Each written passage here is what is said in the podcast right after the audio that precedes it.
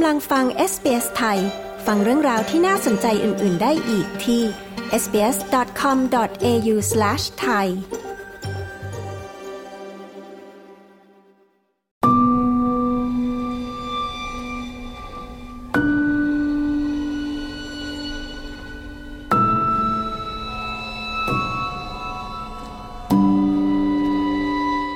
ามปกติแล้วนะคะ ออสเตรเลียไม่มีภาษีมรดกค่ะ แต่มีกฎหมายมรดกที่เข้มงวด และศาลสามารถเข้าแทรกแซงในกรณีที่มีผู้เสียชีวิต โดยที่ไม่มีพินัยกรรม ซึ่งนับเป็น 50%ของประชากรทั้งหมด Australia Explain ฉบับนี้มีรายละเอียดเรื่องนี้ค่ะ คุณเมลิซาคอมปานโยนีผู้สื่อข่าวของ SBS รายงาน ดิฉันชลดากรมยินดี SBS ไทยเรียบเรียงและนำเสนอค่ะ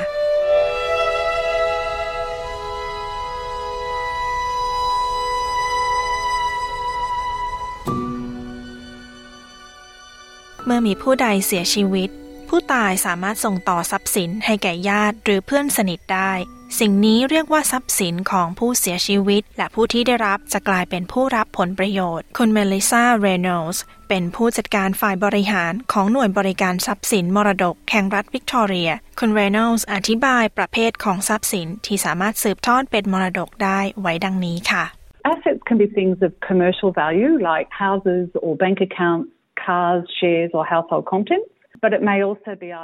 ทรัพย์สินอาจเป็นสิ่งที่มีมูลค่าทางการค้า เช่นบ้านหรือบัญชีธนาคาร รถยนต์ หุ้น หรือของใช้ในครัวเรือน หรืออาจเป็นสิ่งของที่มีมูลค่าทางจิตใจ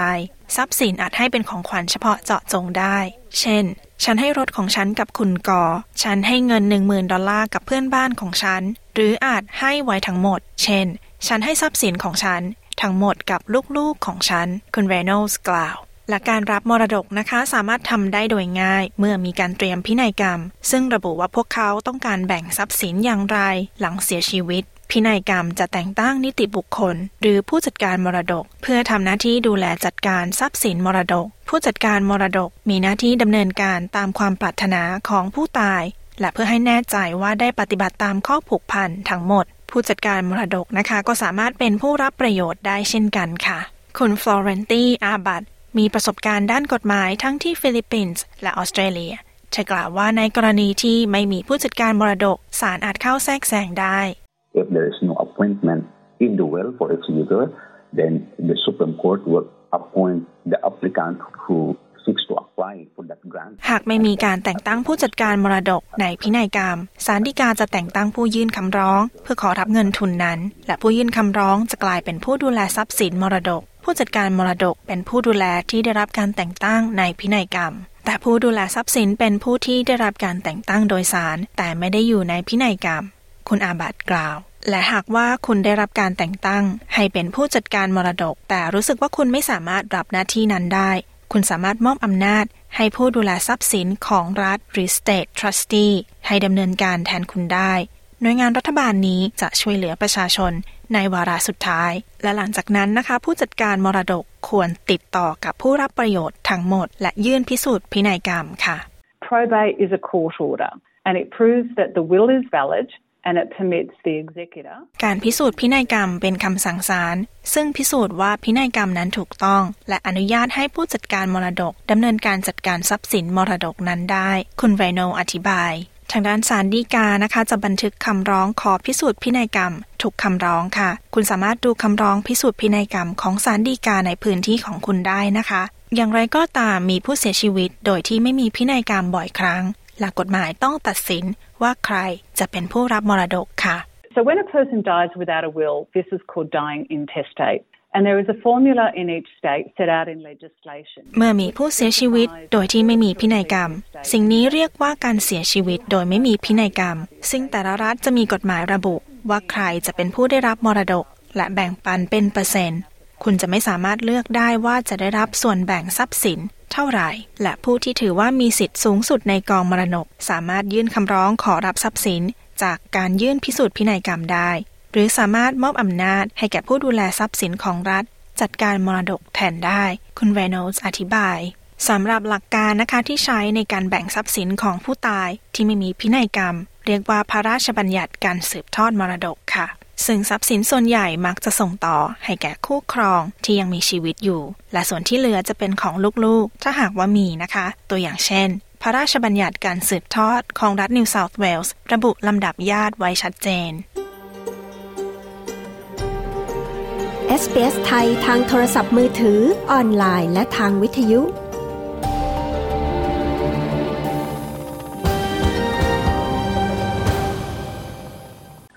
there is a spouse or a de facto partner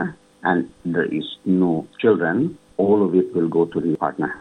In the absence of a partner, หากว่ามีคู่สมรสหรือคู่ครอง แต่ไม่มีบุตรทรัพย์สินทั้งหมดจะเป็นของคู่ครอง หากว่าไม่มีคู่ครองหรือบุตรทรัพย์สินจะตกเป็นของผู้ปกครอง หากว่าไม่มีผู้ปกครอง ทรัพย์สินจะตกเป็นของญาติ เช่น หลวงป้าน้าอา หรือว่าเป็นของปู่ย่าตายาย ถ้าไม่มี ก็เป็นของหลาน และหากไม่มีผู้ใดเลย ทรัพย์สินจะตกเป็นของรัฐบาล คุณอาบัตอธิบาย และที่ออสเตรเลียนะคะไม่มีภาษีมรดก แต่มีภาระผูกพันทางการเงินที่เกี่ยวข้อง สำนักงงานภาษีของออสเตรเลียหรือ ATO มีกฎเรื่องภาษีของอสังหาริมทรัพย์ที่เป็นมรดก หากคุณตัดสินใจขาย There's no tax consequences to the deceased estate if it was the deceased residential house, but if there was two properties... ไม่มีภาระเรื่องภาษีกับอสังหาริมทรัพย์ที่เป็นมรดก หากเป็นบ้านที่อยู่อาศัยของผู้ตาย แต่ถ้ามีอสังหาริมทรัพย์สองแห่ง และหนึ่งในนั้นปล่อยให้เช่า อสังหาริมทรัพย์เพื่อการอยู่อาศัย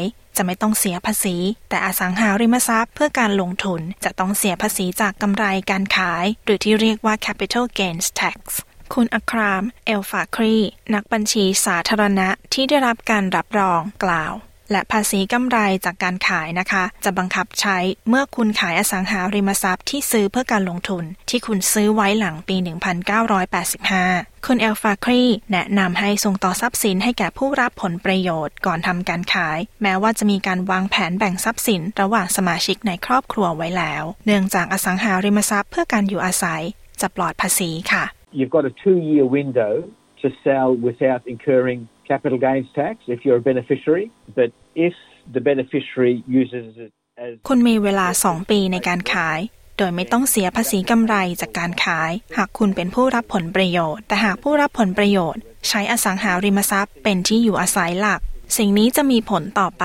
เช่นเดียวกับที่ผู้ตายใช้เป็นที่อยู่อาศัย ผู้รับผลประโยชน์ก็ใช้เป็นที่อยู่อาศัย เพราะอสังหาริมทรัพย์ไม่เคยถูกใช้เพื่อวัตถุประสงค์ในการสร้างรายได้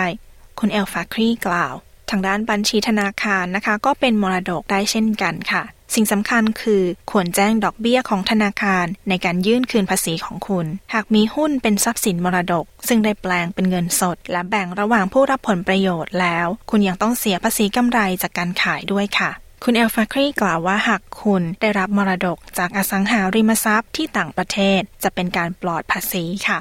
For example, if it was a place in Europe that was sold within that two-year period and then the money comes to Australia, it's declared and it falls into the หากว่าเป็นอสังหาริมทรัพย์ที่ยุโรปและขายไปใน 2 ปี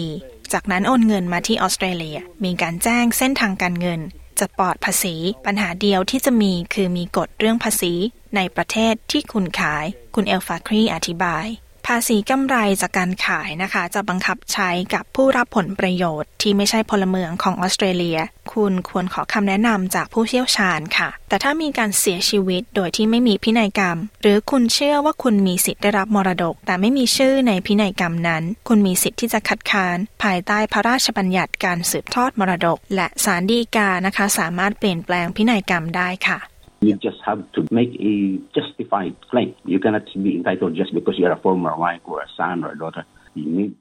คุณเพียงต้องยื่นร้องโดยชอบธรรม คุณไม่สามารถมีสิทธิ์ในกองมรดก เพียงเพราะคุณเป็นอดีตภรรยา ลูกชาย หรือลูกสาว คุณต้องพิสูจน์ความสัมพันธ์ทางการเงิน และพิสูจน์ว่าถูกกีดกัน เนื่องจากผู้ตายเสียชีวิตลง และไม่มีการแบ่งทรัพย์สินที่เพียงพอสำหรับคุณในพินัยกรรมศาลฎีกาจะพิจารณาจากสถานการณ์ของการยื่นร้องของคุณคุณเอลฟาครีกล่าว อย่างไรก็ตามนะคะ การรับมรดกอาจเป็นเรื่องที่ซับซ้อน แต่คุณสามารถขอความช่วยเหลือได้เสมอค่ะ มีหลายองค์กรนะคะ เช่น สถาบันกฎหมายแห่งรัฐวิกตอเรีย และสภาทนายความ แห่งรัฐนิวเซาท์เวลส์ซึ่งมีรายชื่อทนายความในพื้นที่ของคุณ คุณเมลิซาเรโนสกล่าวว่ามีผู้ดูแลทรัพย์สินแห่งรัฐในทุกรัฐและมณฑลด้วยค่ะ The public trustee or a solicitor who specialises in deceased estates will be able to provide assistance.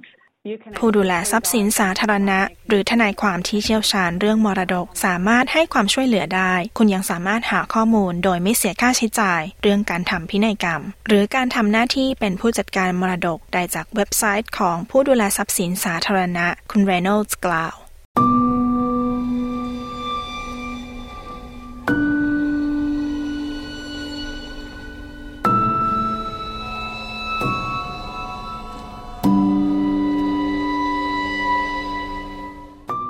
ที่จบไปนั้นนะคะคือ Australia Explain เรื่องกฎหมายของการจัดการทรัพย์สินมรดกที่ออสเตรเลีย โดยคุณเมลิซาคอมปานโยนีดิฉันชลดา กรมยินดี SBS ไทย เรียบเรียงและนำเสนอค่ะ